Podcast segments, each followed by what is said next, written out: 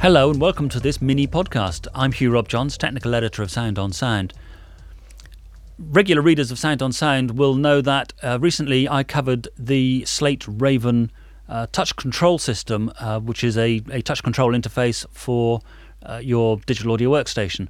And uh, Stephen Slate came to the UK to demonstrate this system recently. I managed to spend a few minutes chatting with him, and I started off by asking him uh, all about what the impetus was that led to his design of this revolutionary new system. Well, it was actually came from the fact that I have an analog desk and I stopped using it as a mixer when Slate Digital created the Virtual Console Collection because yeah. there was absolutely no way. You know, I'm a pretty logical person. I said, what is the point of trying to mix this analog desk when I have this superior technology that can give me multiple desks?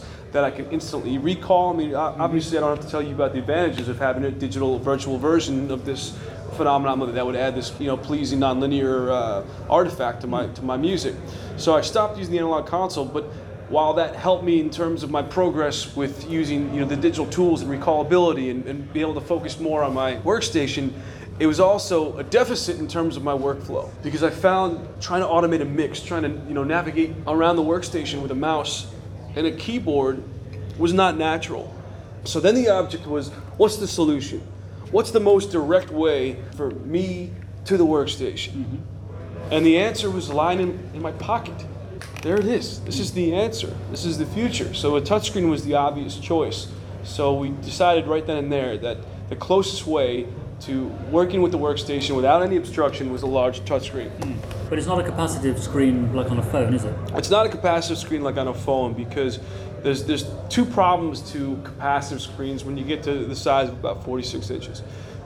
One is the response. There's keep in mind the market again for large touch screens is very minimal. I mean, what types of industries actually want a large touchscreen? Currently, is not a very popular yeah. means of, of, of, a product of, of revenue for mo- most companies. Mm-hmm. So therefore, there's not much technology doing large capacitive screens it's not very good and it's very expensive. So we use infrared, which on a larger platform is quicker and it's also going to be more affordable. If we had to use a capacitive screen, not only would the product be more expensive, but it probably would be less effective. So it's just it's an array of infrared beams across the top of the screen. Correct. Right. At 200 frame rate, which means we have an under five millisecond response time. Yeah. And it's a, you know it can recognize different gestures, multi-touch gestures. It's really an amazing piece of technology. I'm, I'm just I'm, I, every time I use the machine, I'm so impressed by that piece of technology. Sure. So how big's the team that's been designing this thing? It's been about 10 or 11 guys. It's a really great team because everyone is so passionate about the product. Because mm. there's a lot to this project. Because it's not only you know the hardware itself, which is so sophisticated, but the software is so sophisticated, mm. and the analog monitor section is so sophisticated.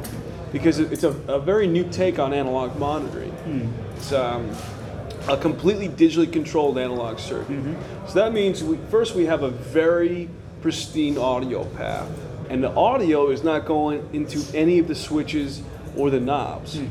So again, that's keeping that, that audio path super clean and super short, even though there's tons of routing options. So our monitor section is super transparent, and you hear it. I mean, you the, the reproduction of transients, and mm. you just it almost you know just sounds like you went up a sample rate mm. when you when you start monitoring through the array, but it's very audible. That's a module that lives in the back of the. Yeah, the whole frame. entire analog section the cards themselves are in a module on the back of the desk, and they're all controlled via the, the logic controllers in the front. So you can put the, if you're running Pro Tools, a 192 interface in that rack as well, sure. and a really short path from one to the other. Absolutely. Yeah. And it's, e- and it's easy to hook up too because it just comes out and terminates in, you know, from DB25s to yeah. some XLRs, and you can really hook this thing up quick. So, what's the difference between the, the MTX and the MTI? It's really very little. It's pretty much a very evenly scaled down version of the MTX. The MTI, obviously, you're going to have smaller screen real estate because it's 27 inches versus 46 inches. Uh, we still though can fit 24 faders on it. You have a simpler monitor section. For instance, rather than have eight sources, you got four. Rather than three speakers, you got two. You know, rather than have eight channel cue system, you have a, a stereo cue system. So, okay. you know, uh, but but again, it's the same linear, pristine uh, analog boards mm-hmm. that are still all digitally controlled. So you still have the same sound quality. Sure. So it really is a very fairly scaled down version without eliminating what's the most important part of the concept. Mm. MTI stereo only. Right now it's stereo only. However, we've already gotten so much interest in the MTI mm. that I think it's very possible that we're going to build also a 7.1 surround version of that one as Oh, well. right, okay. And the MTX is 7.1 surround standard. Uh, yeah, it's, it's an option, but it but it definitely Oh, right. ha- it has it uh, uh, built in. Yeah. So what are the price levels likely to be? Um, I can tell you in dollars, and you can excuse me, I don't know the exchange rate of the Yeah, pound right now, but it's 16,000 for the MTX stereo, 17,500 for the MTX surround, Hmm. 3,500 for the MTI stereo. Okay, And uh, I'm not quite sure exactly what the surround version of the MTI would be, but I'd assume it's somewhere around 5,000. Okay. And you're shipping the MTX Aprilish, Yeah, Aprilish is the idea. We're, we're going to do the initial production run. and the MTI, how long after that? It's a good question. Hopefully around the summertime. Good. Okay. So what's the physical connection between the Raven console and the and the Mac? Very simple, just two quick connections and it's working. Yeah. Yeah. One is the HDMI for the custom LED Screen. panel, and then the and USB for the touch. Okay. And the, the software you've had to develop is not only the touchscreen interface, but you've also done this whole new console, multi-touch Yeah, console. yeah, we've done a, a, a whole multi-touch software package we call Raven Control. And what it allows you to do is it turns the Mac OS X and Pro Tools, which inherently is a single touch system or a single mouse system, Yeah. and, it, and, it, and it tricks it into becoming multi-touch. And it does it really well. And, and what that again allows you to do is, is eliminate a lot of these obstacles. I mean, there's certain things in Pro Tools which make so much more sense if you just reach out and grab it. One thing, of course, being just moving faders and mixer sys- systems and, hmm. and your pans, your mutes, your solos. But even on the edit window, to be able to do multi-touch gestures, hit macro keys that are instantly right in front of you, it allows you to work so much quicker, hmm. and your efficiency increases, hmm. and you know, working in the studio becomes much more enjoyable. Sure. So what's the actual communication protocol going between your multi-touch mixer and Pro Tools? We, we license it from a really talented programmer called Paul Neyrinck, and it's it's called uh, Ney-Fi. So it's a virtual connection into the workstation. Right. So at the moment you've, you've got it working with Pro Tools, and I gather it's going to come out with Logic as well Yes. when you launch it. Yes. What about the other major platforms? Yeah, we're going to try to support everything.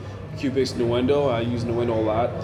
Uh, Studio One, we've had a lot of interest from them. Uh, And of course, Ableton, which is a really hot uh, DAW right now. Yeah, sure. So is there a particular timescale you're planning to get these out, or is it all just a bit, I a bit think we want to launch it with Pro Tools and Logic and have everything follow soon after that. Yeah, it's a lot of fun. I mean, I, I just love working on it. It's funny after, you know, uh, after working on it for only a short amount of time, having to go back to the old way, you start to feel like you're living in the Flintstone times. Yes. You know, it really it just feels awkward. It feels clumsy. Hmm. You know, so well, I'm, I'm, I'm really happy with it. We're, Yeah. we're really excited to uh, introduce it to the industry.